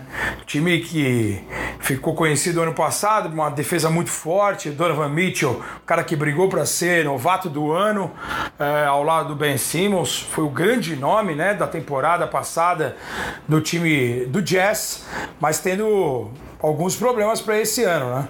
O time ainda não encaixou, muita gente falando que é essa mudança do relógio para catorze segundos, mas eu acho que é uma mudança que atrapalha todas as equipes, não somente o Utah Jazz. Eu acho que é desculpa, é, porque às vezes você consegue jogar de uma maneira mais eficiente quando uma equipe deixa de ser novidade. Então o Donovan Mitchell ano passado, ele era novidade. Então muita gente dava espaço para ele e ele realmente aproveitou muito bem esses espaços para se destacar. Agora esse ano ele já requer uma marcação marcação mais específica, mais dura, ele já é alvo, né, dos adversários, por isso que eu acho que o Utah Jazz também perde um pouco de referência. Donovan Mitchell é um cara é, explosivo à cesta, gosto muito dele, disso nele, mas às vezes ele força alguns arremessos, eu acho que ele tem que dosar, ainda é um moleque jovem, né, tem muito que evoluir, que aprender, mas o Utah, tenho certeza que em breve fará sua recuperação. Eu acho até que vai se recuperar em casa contra o Portland. uh, o Portland também vai alternando muito nessa temporada, começou muito forte, mas teve uma sequência grande dentro de casa, uh, algumas vitórias importantes, mas é um time ainda que oscila bastante, é um time que depende muito do um contra um, do Damian Lillard e do C J McCollum, é um time que não tem tanta profundidade no banco, as peças trocadas esse ano não surtiram efeito, chegadas de Seth Curry, Nick Stauskas é um pouco mais regular, mas também não é um cara que contribui de forma efetiva é, e corriqueira. uh, eu acho que o Portland tem muita dificuldade no jogo do Utah Jazz. O Utah costuma se dar muito bem contra o Portland. Acho que o Utah deve vencer o jogo. Uh, chutaria num jogo apertado, um, algo em torno de sete pontos para o Utah. Acho que o Donovan Mitchell vai ser o cestinha do time e acho que até ele vai estar tá motivado para jogar numa noite de Natal. É o jogo que fecha a rodada quíntupla nos canais E S P N e eles nunca se enfrentaram. né, no Natal, Portland e Utah. Vai ser o primeiro confronto, também é uma estatística bem legal. Se eu tivesse que apostar no meu Portland, eu apostaria, obviamente, no Damian Lillard sendo cestinha, mas eu ainda acho que vai ser Utah. Sou torcedor, mas eu sou um torcedor consciente. Acho que a dificuldade, se o jogo fosse em Portland, eu acho que o Portland teria um favoritismo sim, justamente porque jogar a noite de Natal diante da sua torcida pode ser um peso é, diferente para um confronto como esse. E um, dois times oscilando, eu acho que o fator casa pode ser fundamental. Não vejo o Portland ganhando na noite de Natal em Salt Lake City, infelizmente. Ah, ia me esquecendo, ainda tem rebotes e assistências. Vou ficar com um de cada. Rebotes, o francês Rudy Gobert. Nas assistências, Damian Lillard do Portland Trail Blazers. Valeu! Então essa é a opinião do Bulga. É, mostrou aí que apesar de torcedor, ele também é um analista acima de tudo, né, Bruno? É, já também, mais uma vez, eu quero agradecer ao Bulga, um cara super disponível, um cara super do bem, super gente boa. Pô, sempre que a gente procura ele, ele topa participar. É um cara que ajuda, está ajudando muito a gente nesse começo desse projeto, né, Bruno? E aí, sim, dessa vez, então, você começa o palpite. O que, que você acha que vai dar nessa partida? O Bulga deu aquela de aquele torcedor corneteiro, né, que aposta no outro time para depois que se perder, ficar falando, ah, viu, eu sabia, time ruim, não sei o quê. Mas eu vou, vou discordar dele, hein? Vou torcer pelo time dele. Acho que vai dar Blazers nessa partida. O Jazz realmente ainda não se encontrou. Teve uma pequena melhora, principalmente o Mitchell, que ele citou é, como principal pontuador. Ele, ele vem jogando bem melhor na, na, nas últimas partidas aí. Ele, no começo da temporada, muito ruim. É, eu acho que caiu um peso sobre ele que... que ele não merecia, mas pelo fato de, do que ele fez na temporada passada acabou vindo, e acho que ele quis dar um passo maior do que, do que a perna dele, então agora acho que ele colocou a cabeça no lugar, falou, é, viu que ele tem que ir com mais calma, que ele não pode achar que ele vai ser uma super estrela tão rápido assim, apesar dele já ser um grande jogador. Então eu vou apostar nos Blazers. É, eu acho que muito se passa por Damian Lillard e C J McCollum, então eu vou colocar uma dobradinha aí, C J McCollum como principal pontuador, Damian Lillard como principal assistente, e aí não tem como discordar, eu acho que Rudy Gobert vai dominar o aro, que nem ele sempre faz, vai pegar os seus mais de dez rebotes lá na partida, e vai ser o líder de, de rebotes do, do jogo. Eu achei que eu ia ser, o, o mais uma vez aqui, o, o ousado dessa aposta, mas eu vou concordar contigo, vou discordar do Bulga. Eu também acho que, é, de novo, mais uma vez tem que querer ser repetitivo, mas já sendo. É rodada de Natal, todo mundo quer ganhar, todo mundo quer aparecer, e talvez isso seja uma coisa que possa ser ruim pro Mitchell, que ele é um cara que às vezes quando ele força demais o jogo, ele acaba se perdendo na partida. E do outro lado tem o Lillard, que é um cara que é, tem todo o histórico de se achar é, desprestigiado, então é um cara também que sempre gosta de, de quando tá nos holofotes, mostrar o seu potencial. Então, é, eu vou apostar em vitória dos Blazers, vou apostar no Lillard como líder em, em pontos e em assistências e em rebotes, cara. Eu quase fiz uma aposta totalmente ousada aqui, mas eu recuei. Eu pensei em apostar no Amino como reboteiro. Caraca, isso aí ia ser diferente mesmo. Mas não, mas eu vou apostar ainda no time do, do Portland, eu vou botar aí Portland nas quatro é, categorias, e o reboteiro pra mim vai ser o Yusuf Nurkic. Eu acho que o pivôzão vai brigar ali bem de frente com o Gobert, e com o domínio que eu acho que o Portland não pode ter da partida, ele vai levar também em rebotes. Então, eu aposto em vitória dos Blazers, Lillard como líder de pontos e assistências, e no Nurkic como o maior reboteiro da partida. Você acha que eu fui muito ousado? Não, acho que tá, tá justo, tá dentro os palpites aí. É, então, pessoal, assim, assim a gente fecha esse bolão. Foi um bolão diferente, é um bolão super especial, com vários convidados aí, mais do que especiais, que vieram aqui a brilhantar o nosso podcast. Cinco jogos, é uma coisa que a gente nunca tinha feito, né? Sempre o bolão vinha tendo uma única partida, então dessa vez vamos ter cinco partidas, e vai ter mais uma coisa diferente, assim. É, a próxima edição, a gente A gente também vai fazer uma rodada dupla, então vai ser, vão ser cinco jogos no Natal e cinco jogos na semana do Ano Novo, e a gente vai fazer a pontuação desses sete jogos apenas na primeira semana de janeiro. Então é, vamos aí anotando os resultados, quem estiver acompanhando o bolão, é, quiser acompanhar aí para ver se esses nossos convidados foram bem nos palpites ou não. Vamos juntar também com os palpites da semana que vem, e aí na primeira semana de janeiro a gente vai fazer uma contabilização aí desses sete jogos, somar com os resultados anteriores que a gente já passou no começo dessa, desse, dessa edição, e vamos ver quem vai estar na frente. E aí, confiante, Bruno? Ah, tô confiante, acho que esse é o momento pra, pra desgarrar aí, acho que um de nós, os palpites, alguns foram bem parecidos, mas, mas sempre tem um ali que é... pelo menos um dos quatro quesitos que a gente procura discordar um do outro, isso é bom. Acho que, que vai ser legal de acompanhar, porque tá bem diversificado esse bolão. E primeiro, eu gostaria de aproveitar já, antes de fechar o bolão, é agradecer a cada um, ao Pedro e ao, e ao Fábio lá do, do Bala na Sexta, é, falar pro pessoal para acompanhar o trabalho deles. Eu acompanho, o André acompanha, é, eu conheço bastante gente que acompanha, é um trabalho bem legal, o podcast deles é super legal, trazem bastante informação, falam de N B B também, então é, o pessoal é, que puder acompanhar, vai lá, dá uma conferida, porque eu tenho certeza que não vão se arrepender. Quero agradecer também ao Rafael Roque, ao Rodrigo Alves, a dupla lá do, dos Dois Pontos. É, eu assistia também os Dois Pontos quando era Três Pontos ainda, mas eles acabaram tendo uma baixa lá, ficou só os dois. Mas é um programa de, de, de muita qualidade também, um podcast muito legal. É, o Rodrigo manja pra caramba, o Rafael também, então não tenho o que falar dos dois.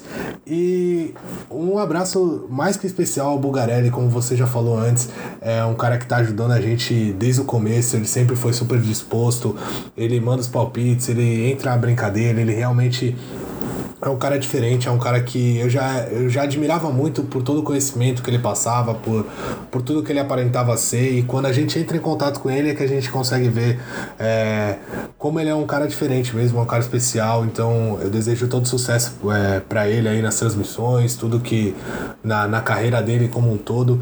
E quero agradecer de novo aí a participação de cada um deles e falar que isso é muito importante pra gente. São caras que a gente se espelha, são caras que a gente se inspira, a gente assiste, a gente acompanha, ouve. Então é muito legal poder estar tá fazendo essa brincadeira aí é, nesse podcast especial que a gente está trazendo no Natal com cada um deles. É, e como nós dissemos, pessoal, então fechando, fechamos agora o bolão. É uma edição especial, a gente está fazendo um podcast diferente para vocês nessa edição dezesseis. Então nessa edição a gente acabou optando por não colocar no ar o perfil da semana. É, colocamos lá a votação é, é, do jogador mais subestimado da N B A. É, vocês entraram lá no nosso portal, votaram, a gente já conseguiu computar aqui o resultado, mas preferimos por deixar esse, esse perfil para a próxima edição. Então, hoje não vai ter perfil, e a gente, como também na edição passada, deixou para trás algumas perguntas que vocês mandaram sem respostas, então a gente vai deixar o perfil para a próxima é, semana. É, abordamos muitos jogos aqui no Natal, e vamos passar então para as perguntas da galera. É, vai ser o nosso bate bola aí com vocês, espero que vocês gostem.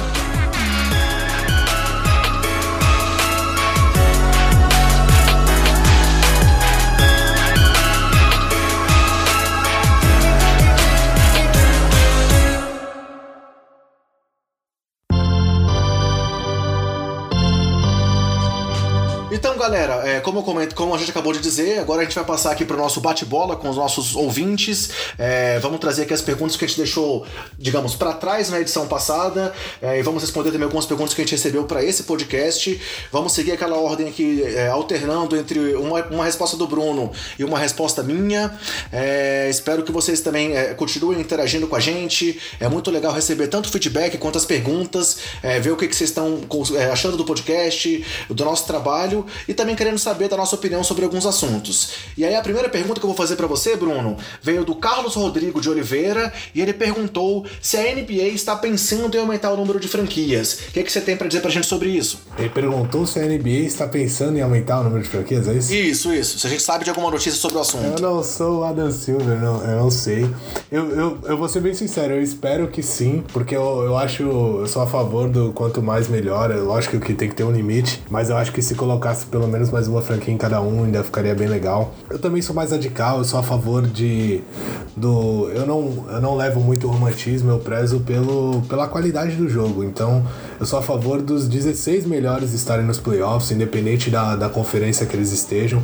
Eu sei que isso é complicado, ainda mais por uma série ser melhor de sete, é, tem toda a questão é, das viagens, é, os Estados Unidos são um país é, muito grande é, horizontalmente, né, de, de leste a oeste, então algumas, algumas viagens são complicadas. Um, um time da Califórnia, onde tem muito time, vai jogar na Flórida, por exemplo, é uma viagem muito longa, ou vai jogar lá em Washington, lá na capital, contra, contra o, é, o time dos Wizards.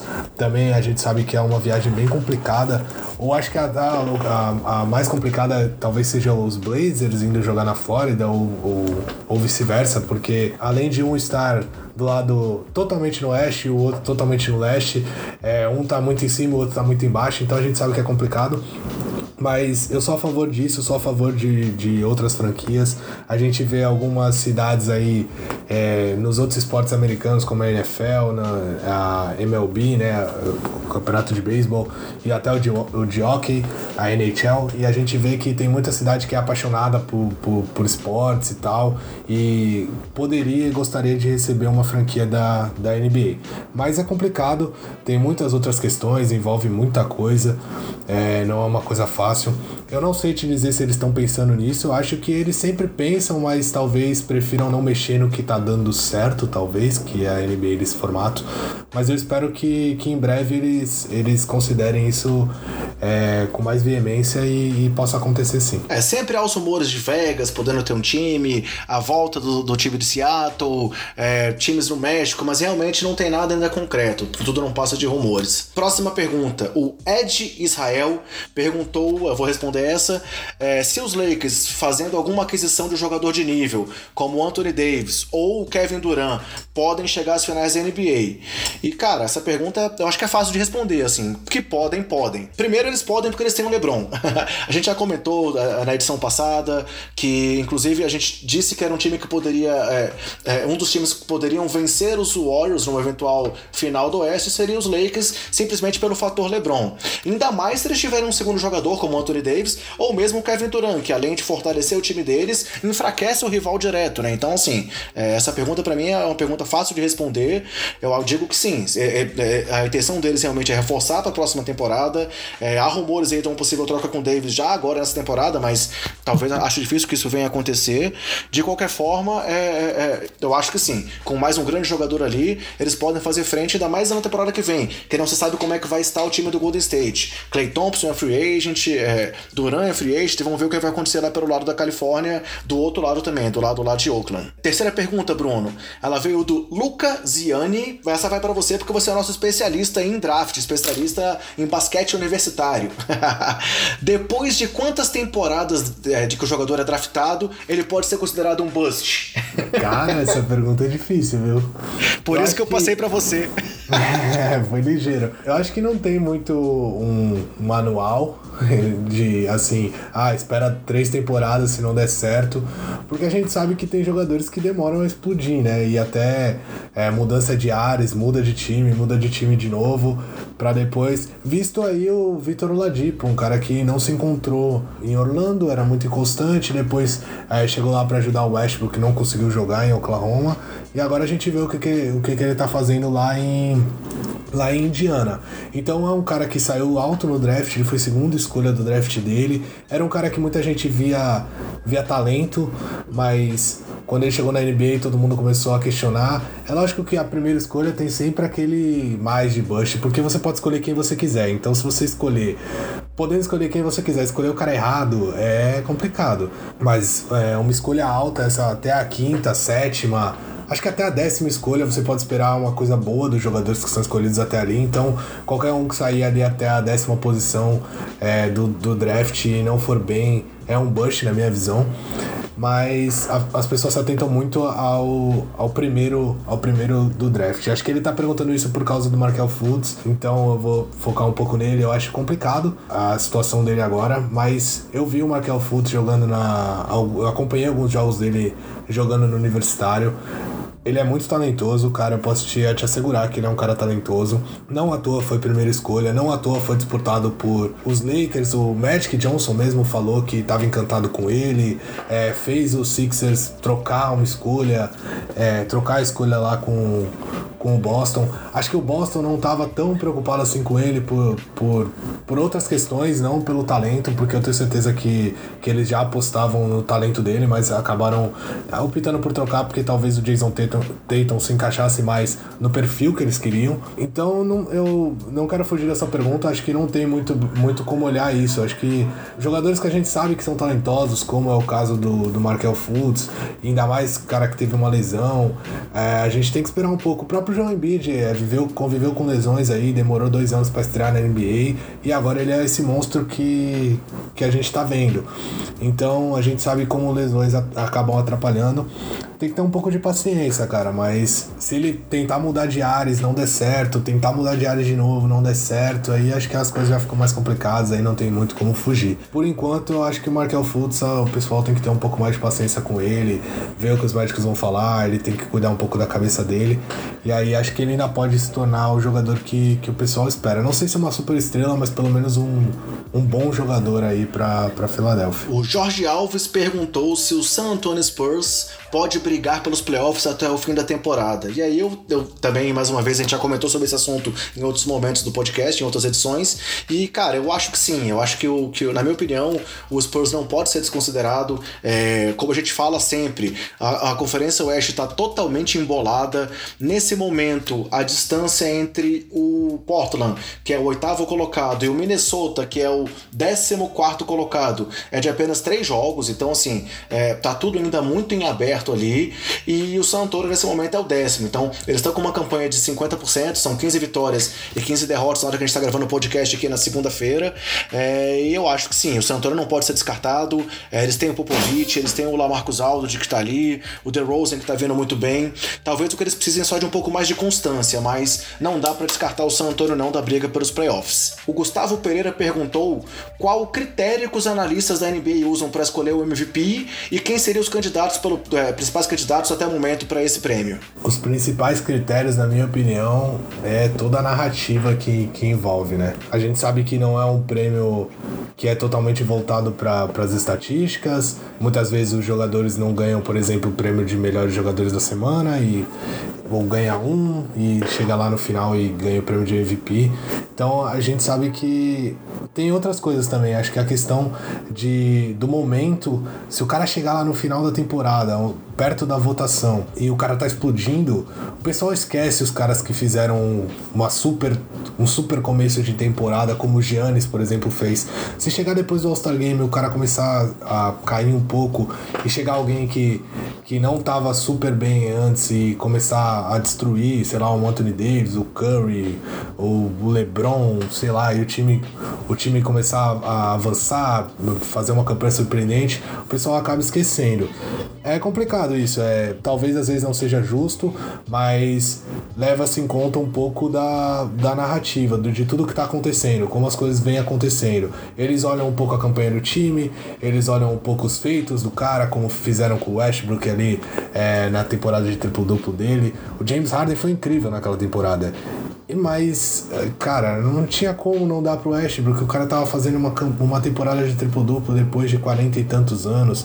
Ele bateu o recorde de, triplo, de triplos-duplos numa temporada, então tudo isso conta muito. Oklahoma não fez uma boa campanha, enquanto o Houston tava fazendo uma campanha melhor. É, tanto que Houston atropelou Oklahoma na, depois na pós-temporada, mas mesmo assim, é, o prêmio de, de M V P acabou ficando com, com o Westbrook. Então, o LeBron também na temporada passada fez uma, um, alguma coisa incrível, classificar aquele time de Cleveland já era incrível, teve as melhores médias da carreira dele, depois nos playoffs ainda intensificou, a gente viu o que o cara fez nos playoffs, ele literalmente levou o time inteiro nas costas pra, pra chegar às finais da N B A, e o prêmio foi pro James Harden, que também fez uma grande temporada.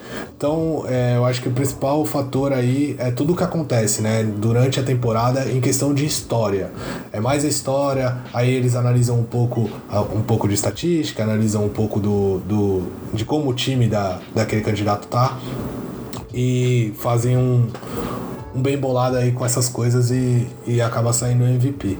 É, os principais candidatos dessa temporada, né?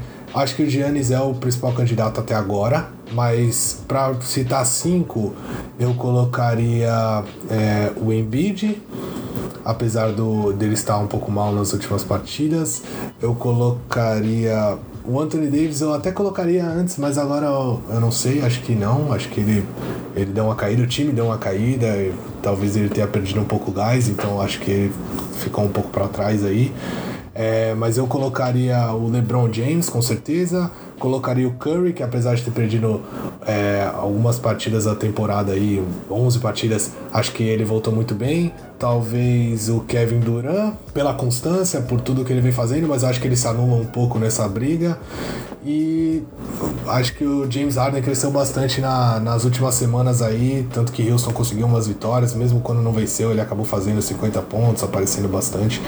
É, talvez eu colocaria esses cinco aí, me, me perdoe se estou esquecendo de alguém. É, eu tô sendo espertão essa, essa, essa edição, então vou fazer uma ah, pergunta. Ah, desculpa, desculpa, só queria corrigir. Kawhi Leonard, claro, Kawhi Leonard aí. O cara falou talvez... que ia votar em cinco e já votou em sete. Vambora, talvez vamos pra frente então. Talvez no lugar do Kevin Durant aí. Então, eu vou dar mais uma de espertão e vou fazer uma pergunta das fáceis pra mim. É, vou juntar duas perguntas, uma do Caio Gabriel e a outra do Vitor Gabriel. Não sei se eles são irmãos, mas eu vou juntar as duas perguntas. O Caio perguntou se o Thunder tem condições de chegar até as finais de conferência, enquanto o Vitor perguntou se, com a crise, entre aspas, dos Warriors, qual seria o time mais cotado a chegar às finais pelo lado do Oeste. Então, eu vou fazer menção à resposta que a gente deu no podcast passado e vou repetir o que a gente respondeu. Então, assim, eu acho que o Thunder tem sim condições de brigar, eles estão indo muito bem, é, surpreendendo muita gente aí que não apostava nessa evolução do time é, é, é, da temporada passada pra essa. O Paul George tá jogando muito, tá aí talvez voltando à sua melhor forma, o Westbrook aí continua com média de triplo-duplo, continua jogando pra caramba, então o Thunder pode sim chegar às finais, e a gente listou ele como um dos dois times que podem chegar a vencer os Warriors. É, a gente continua dizendo que os Warriors são favoritos, mas a gente citou que o Thunder e o Lakers são os dois times que poderiam eventualmente chegar à final da, da N B A pela Conferência Oeste, batendo aí o time de Golden State numa eventual final. E aí, mais uma pergunta difícil pra você agora, Bruno. É do João Melo. E ele perguntou qual vem sendo a maior surpresa, surpresa da temporada até agora. Cara, qual vem sendo a maior surpresa da temporada até agora? Tô te botando só em fria. Olha, eu vou, vou ajudar aí o nosso amigo. O Orlando vem me surpreendendo, mas é, é complicado, porque no, no leste a gente sabe como é que tá funcionando as coisas lá. Denver é uma surpresa surpresa esperada, porque se você pegar os nossos primeiros podcasts lá, eu, eu apostei que Denver é, brigaria até pro mando de quadra, mas eu não apostaria que eles estariam em primeiro e jogando tão bem, ainda mais com tantos desfalques. Eu acho que os Clippers também são uma, uma grata surpresa, e o Sacramento, Clippers e Sacramento, acho que essas são as duas maiores surpresas, porque o Clippers é um time muito arrumadinho e o Sacramento cresceu numa hora vem crescendo numa hora que, que ninguém esperava. Eu acho que ninguém acreditava muito que eles estariam ali brigando por playoffs.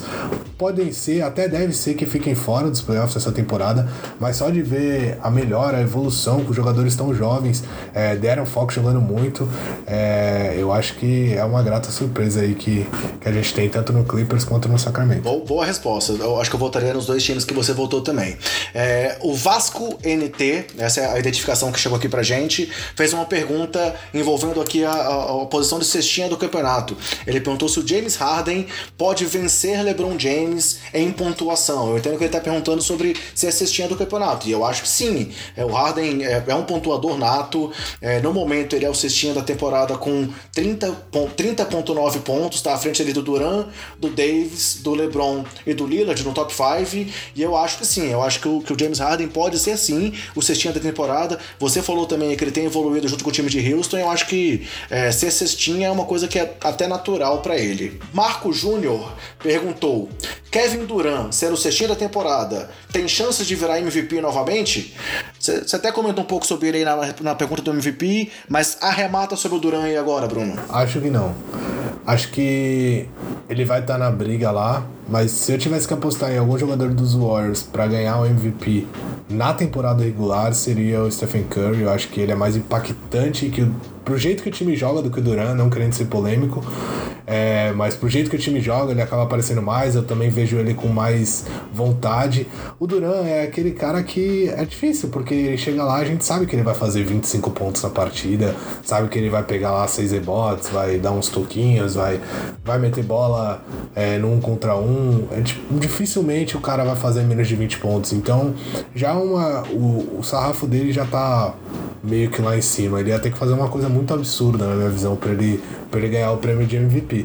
Acho que ele, se ele fizesse, sei lá, trinta e cinco pontos de, de média por partida, e aí eu acho que não ia ter como. E os Warriors é, fazendo uma, uma grande campanha aí, tendo uma arrancada que passa pelas mãos dele, aí eu acho que, entre todos aqueles quesitos, é uma narrativa muito forte da pontuação dele, a campanha, a melhora do time por causa dele, mas... do contrário, eu duvido. Ele só sendo líder de, de, de pontuação da temporada, eu acho que não, não é suficiente, não. O Matheus Marques fez uma pergunta envolvendo aí o meu Chicago. Por sorte, aqui na, na ordenação caiu para eu responder.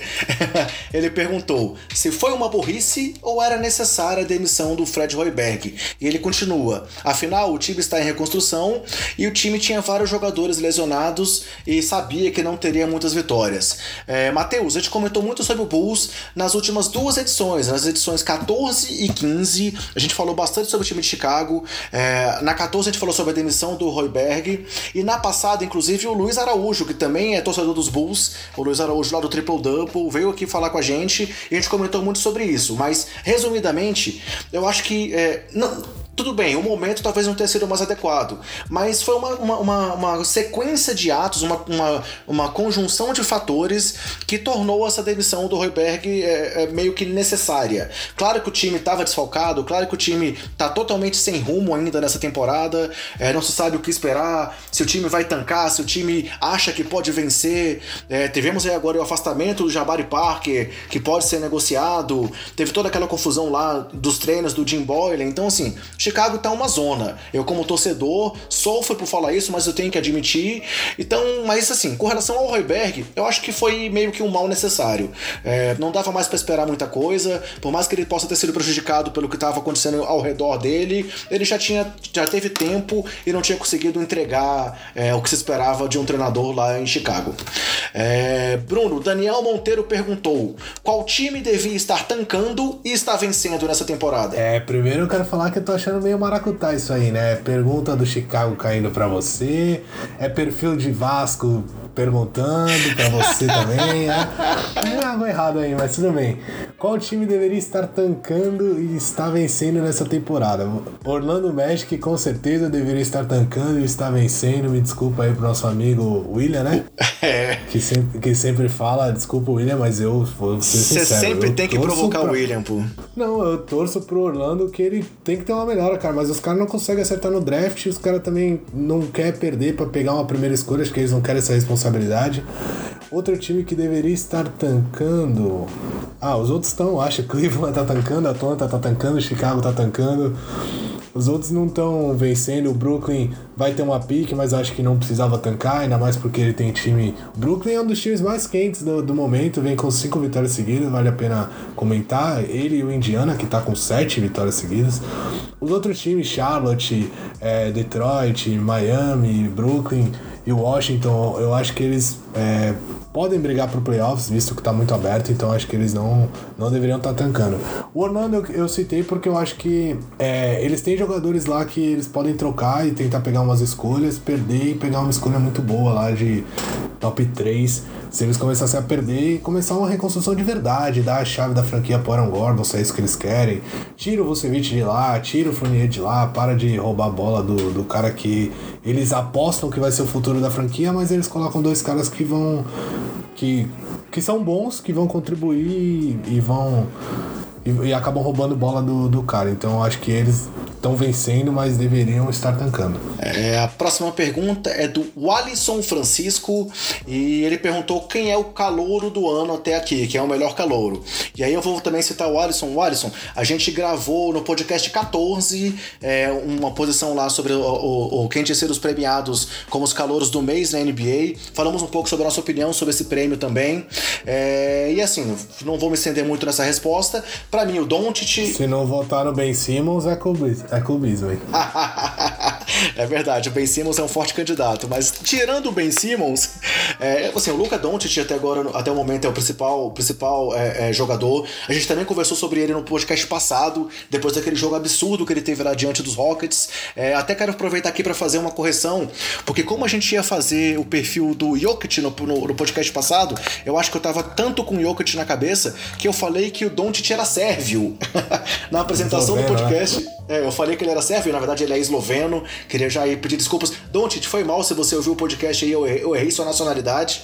Mas assim, pra mim o Doncic é o principal calouro até aqui. Ele tá mostrando que todo o hype que ele trazia é, internacional se comprova e tá fazendo muita gente na N B A ficar aí arrependido de ter deixado, deixado ele passar e deixar ele cair lá em Dallas. Então, quero aproveitar para citar também que, assim, a gente falou que não vai ter o perfil hoje e a gente vai fazer, vai, é, no próximo programa vai ter o perfil aí sobre o jogador é, mais subestimado, mas o primeiro perfil aí de dois mil e dezenove vai ser sobre, já vou antecipar, vou, já vou trazer um spoiler. Spoiler. Vai ser sobre o melhor calouro até aqui na opinião de vocês, ouvintes. Então, é, o Alisson perguntou pra gente e nós vamos perguntar pra vocês quem é o melhor calouro até aqui na temporada. Queremos ver o que vocês querem pra gente poder trabalhar com o perfil de quem for o escolhido.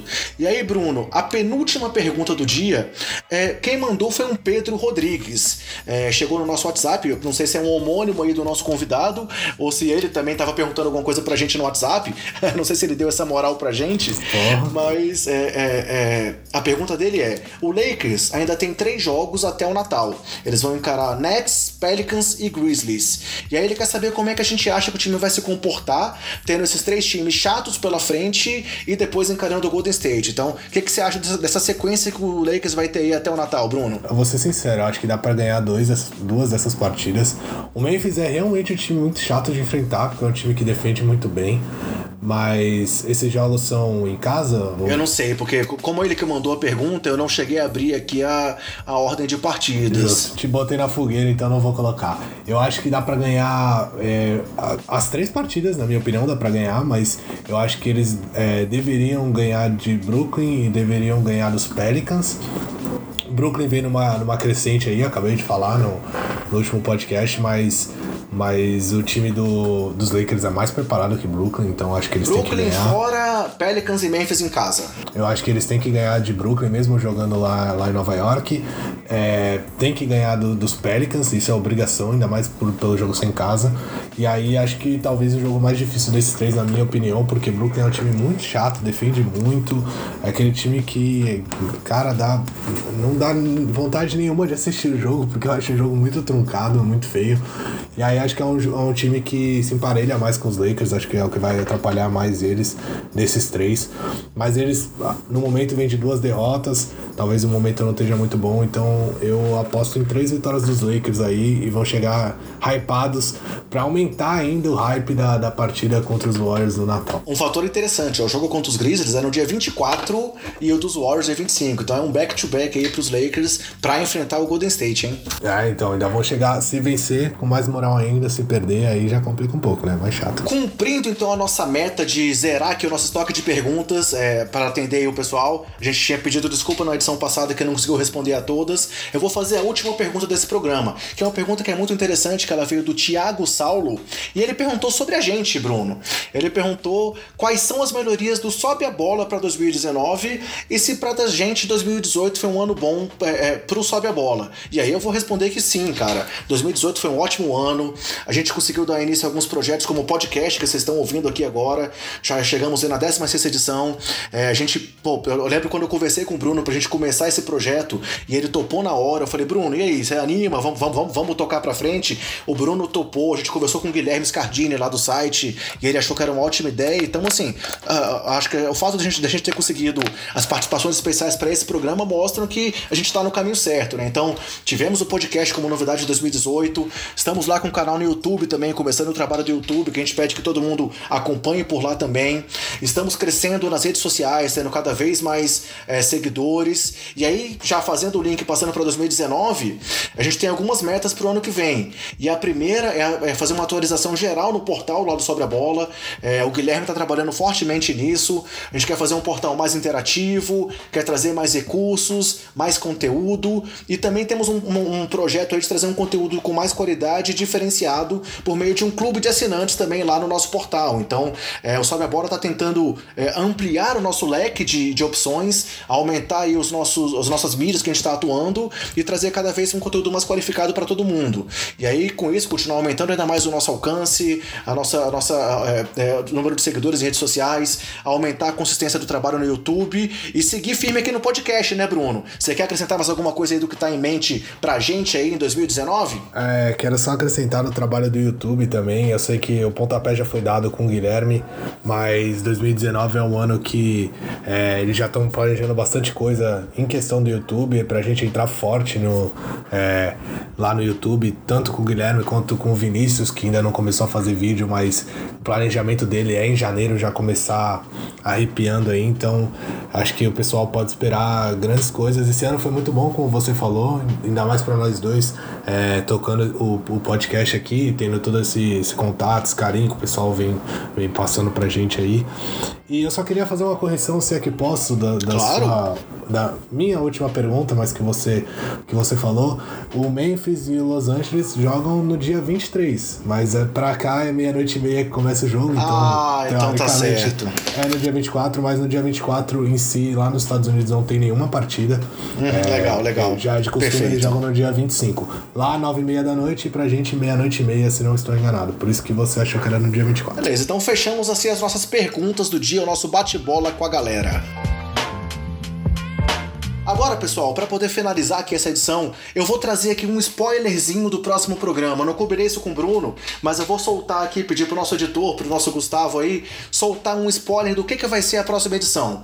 No próximo programa a gente vai trazer o pedido de cada franquia para dois mil e dezenove. E aí, para dar esse gostinho de quero mais para vocês, a gente também fez essa pedido aí pros nossos convidados que participaram com a gente dessa edição e pros convidados especiais também que vão estar na edição que vem.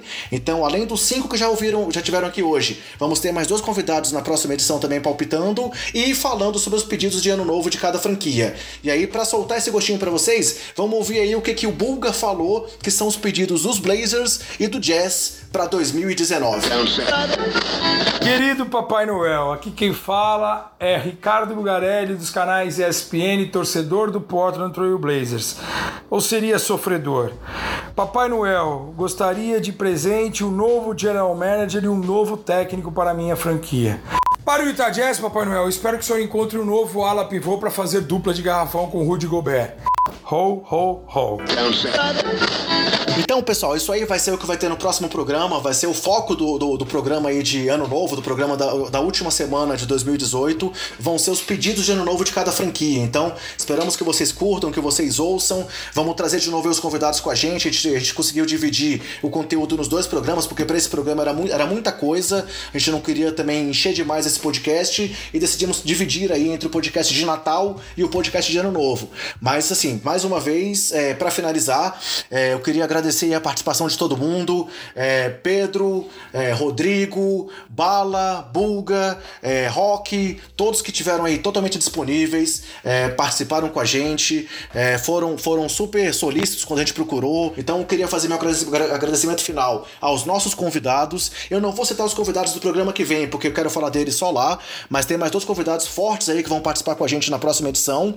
E eu queria agradecer também a um ouvinte, que é o Igor Gomes, que deu um feedback pra gente lá no podcast quinze, dizendo que gostou muito do perfil do Jokic. Então, pra quem não ouviu ainda os nossos perfis, busca lá no histórico dos seus agregadores, é, ou lá no Anchor, quais foram os nossos podcasts, ou mesmo lá no site do Sobe a Bola. Cada um dos últimos teve um perfil. Semana que vem vai ter o perfil também aí do jogador mais subestimado, na opinião de vocês. E ele, ele elogiou tanto o perfil do Jokic quanto o que a gente falou do Doncic. E ele f- pediu que o próximo perfil fosse do Kemba, hein, Bruno? Em sua homenagem. Vamos ver se você, se você vai conseguir falar do Kemba no programa que vem. Quais são suas considerações finais aí, Bruno? É, eu quero agradecer de novo a todos os, os, os nossos convidados, como já agradeci antes. Quero agradecer a todo mundo que manda pergunta e quero dar uma dica aí pro pessoal que manda pergunta. Se você torce para um time que a gente acaba falando, é, falando um pouco menos do que os outros, um time que que acaba não tendo o hype ou não estando com, com o hype é, das, das grandes franquias da temporada, que são as que a gente acaba comentando mais, cara, aproveita as perguntas, manda pergunta lá, a gente não tem, a gente não tem problema nenhum em responder, a gente, por sinal, gosta até de falar de times que, que a gente não fala todo dia. Então, se você é um torcedor de alguma dessas franquias aí que a gente acaba falando um pouco menos, aproveite as perguntas, que é a nossa interação com você, manda lá, a gente vai responder, pode ter certeza que sempre que a gente abre pro pessoal mandar pergunta, a gente procura responder todas. É, mesmo quando vem muitas, a gente tenta dividir, mas a gente pode ter certeza que a gente vai responder todas. E a gente quer falar de, de todos os times que der, então se você é um torcedor aí e sente falta do seu time aqui, pode mandar pergunta, pede nossa opinião sobre alguma coisa do time, pode ter certeza que a gente vai mandar aí. Eu acho que o pessoal já percebeu que a gente gosta de falar, né, Bruno? É, já, é, tá bem claro isso já. É, agradecer primeiro a você pelo podcast, é, quero, como a gente só volta depois do Natal, quero desejar um Feliz Natal pra todo mundo, é, muita saúde, que todo mundo aproveite, passe o Natal super bem aí, vocês junto às suas famílias, todo mundo que tá escutando a gente. O meu agradecimento final hoje vai pra minha irmã, Juliana, porque a gente tá gravando isso no dia dezessete, por sinal quase dia dezoito, já são mais de dez e meia da noite, e amanhã ela e eu fazemos vinte e cinco anos. Opa! No dia dezoito de dezembro. Então, como somos gêmeos, o meu agradecimento dessa semana vai especialmente para ela. Aí, meus parabéns um pouco antecipado, já já eu vou descer lá para dar um abraço nela, então é, só queria deixar isso registrado aqui no podcast. Parabéns, Brunão, também já antecipando aí os meus parabéns a você, dá um abraço aí na sua irmã também. Pode deixar. É, e assim, eu queria fechar o agradecimento, é, também desejando um Feliz Natal a todos, é, que todo mundo aí tenha um dois mil e dezenove muito especial. Vai ter mais um programa ainda esse ano, mas já antecipo também os meus votos de Feliz Ano Novo. E aí, para poder fechar, eu queria, sem ser repetitivo de novo, eu já falei isso uma vez no programa de hoje, mas agradecer mais uma vez ao Bulga, Ricardo Bulgarelli, a, a, a nossa voz da N B A, tra, trabalhando na E S P N, tá trabalhando também lá no, no, no, no, na N B A, lá no Vivo, e aí assim, é um cara que tá ajudando muito a gente, então eu posso até dizer que o Bulgarelli é o nosso padrinho aqui do podcast, é, foi, foi o primeiro a participar e agora de novo ajudou muito a gente aí nessa edição de hoje, e aí eu queria tra- assim, agradecê-lo e trazer aí agora para que todo mundo ouça, para fechar o nosso podcast de hoje, um áudio do Bulga, agradecendo também o pessoal do Sobe a Bola, então faço, faço minhas as palavras do Bulga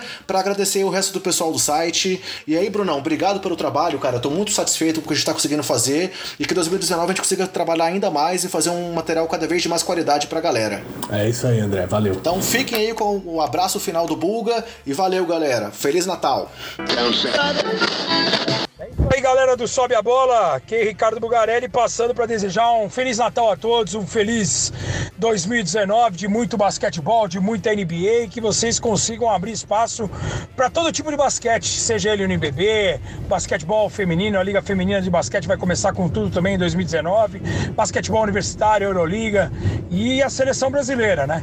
Que pode ter pela frente um, um grande desafio, que é o Mundial da China em dois mil e dezenove. Então, um grande beijo do Bulga aqui dos canais E S P N, pro André Rocha, pro Bruno Comenero, para toda a galera do site, Guilherme Scardini, Thiago Coleman, José Alberto Júnior, o Rafael Fernandes, William Barbosa, Matheus Monteiro, Thiago Paixão e Marconi Marques. Isso sim é uma equipe, hein? É um time de basquetebol envolvido com o Sobe a Bola. Um grande beijo a todos, ótimo dois mil e dezenove, um Feliz Natal e que Papai Noel seja bem robusto com o time de vocês na N B A. E se depender do meu, o meu já era. Um abração a todos!